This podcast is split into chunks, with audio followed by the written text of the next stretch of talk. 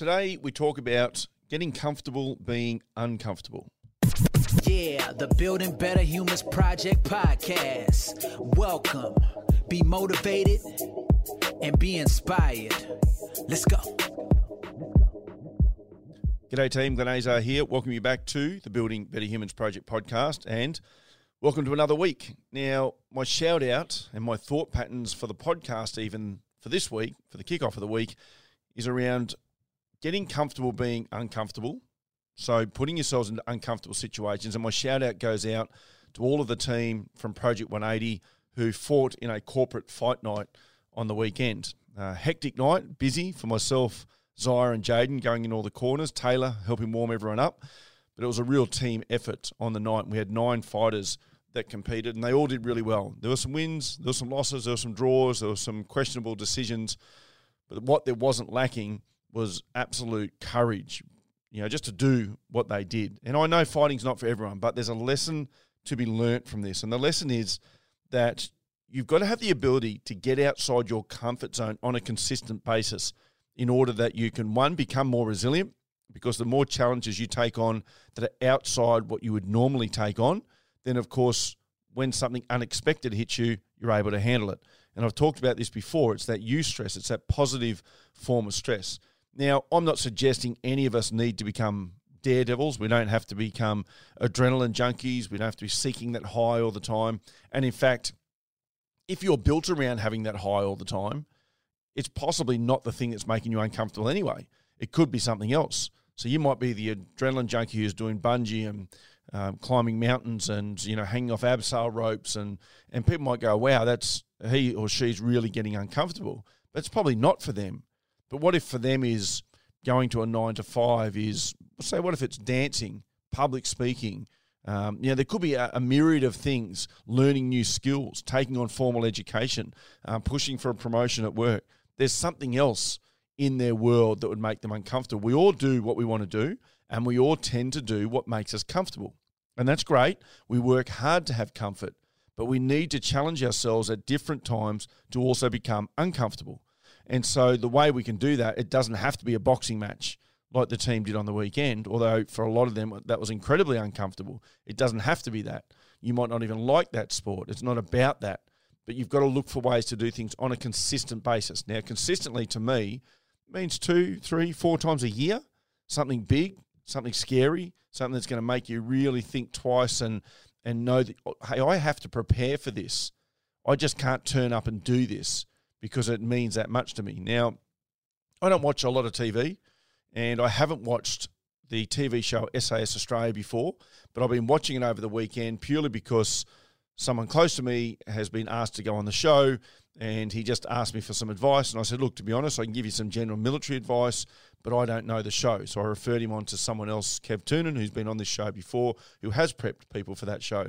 But then I started watching it and I found it quite interesting watching people face fears overcome fears um, you know have backstories as to why they have those fears and it's really good to understand what the backstory is and sometimes there's no backstory we kind of create a backstory in order for us to justify a fear that even we know possibly isn't justifiable. Like when I say it out loud, it doesn't make sense. And then you'll see some people, uh, Manu, the celebrity chef, pulled off on day two or three and convinced himself, and I'm, I do not believe this for a second, but I don't need this. I don't need to prove anything to myself.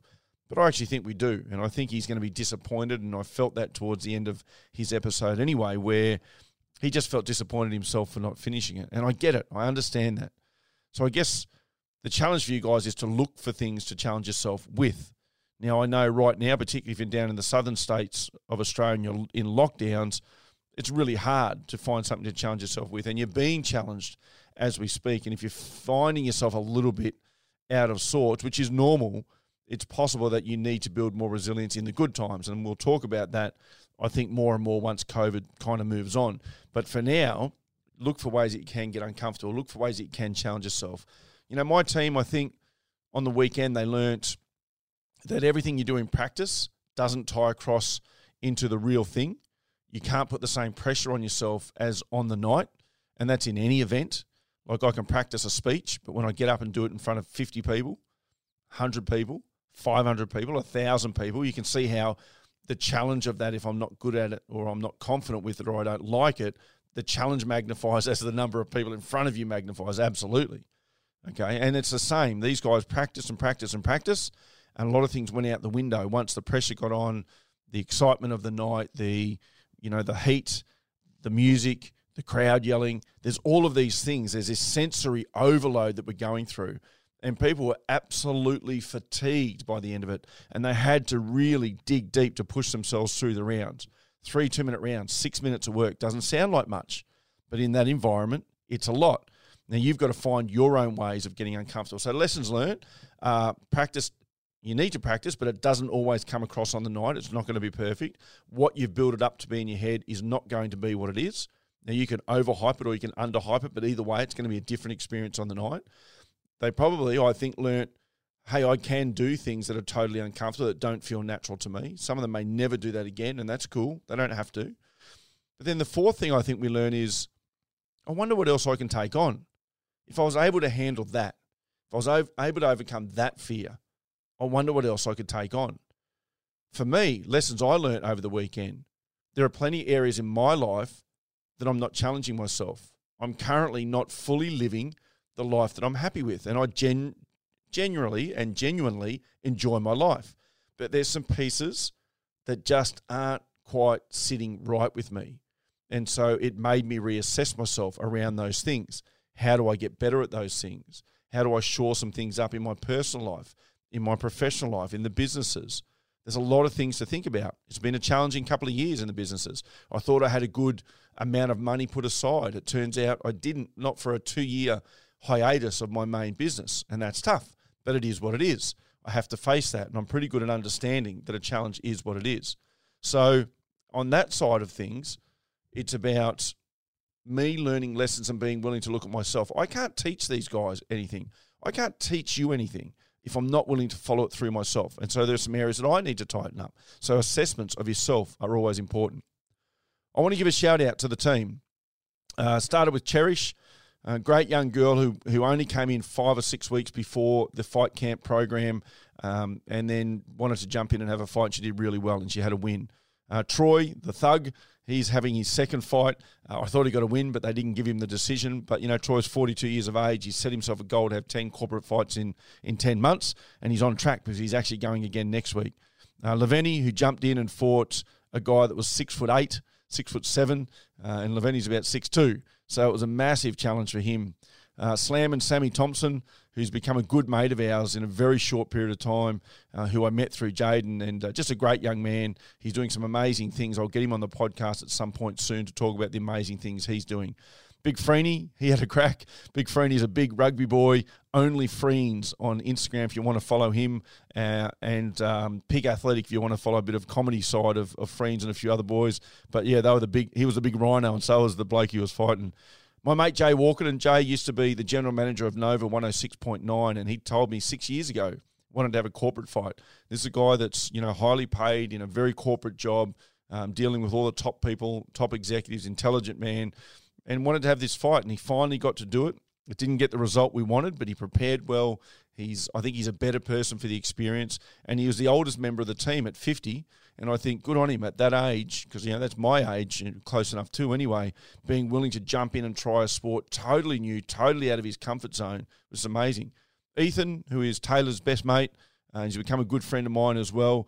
Uh, big supporter of Tays, which I really appreciate. And he got in and just had a red hot crack. He left it all in the ring. And I think at the end of the day, that's all you can ask of, of yourselves or of other people. When you're going to do something, commit yourself to the process fully and just give everything. Probably the fighter of the night for me out of our team was Jack, young Jack, you know, 20, 21 years of age, plumber, and just got in and had a red hot crack. And he's actually got some skills. I think he could be a fighter. And our final fighter of the night was Cherie. Cherie's uh, early 40s, been training here for 18 months, two years, and her first experience doing anything like this, and absolutely got out of her comfort zone and really had to push herself through again. Didn't get the result she wanted on this occasion, ran into a very awkward opponent but she stayed in the fight. And at the end of the first round, she was a bit emotional. I could tell she kind of wanted out, and I didn't allow that to happen. We had a good conversation, and she just went back out, dug in, and, and did what she knew how to do. Again, you don't have to do boxing, but that's what these guys chose. It's 100% outside their comfort zone. And I think they've got a new appreciation for the sport. And I think they're going to be able to take on bigger challenges as a result of this.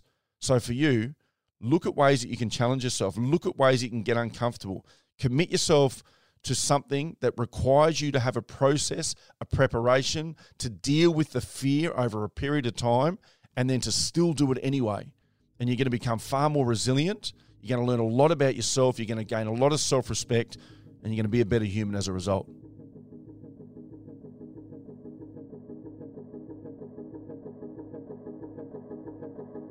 Thanks for listening to this episode of the Building Better Humans podcast with your host, Glenn Azar. For feedback, to stay up to date, or go back and find an old episode, head over to 180.net.au. Yeah, the Building Better Humans Project podcast. Let's go.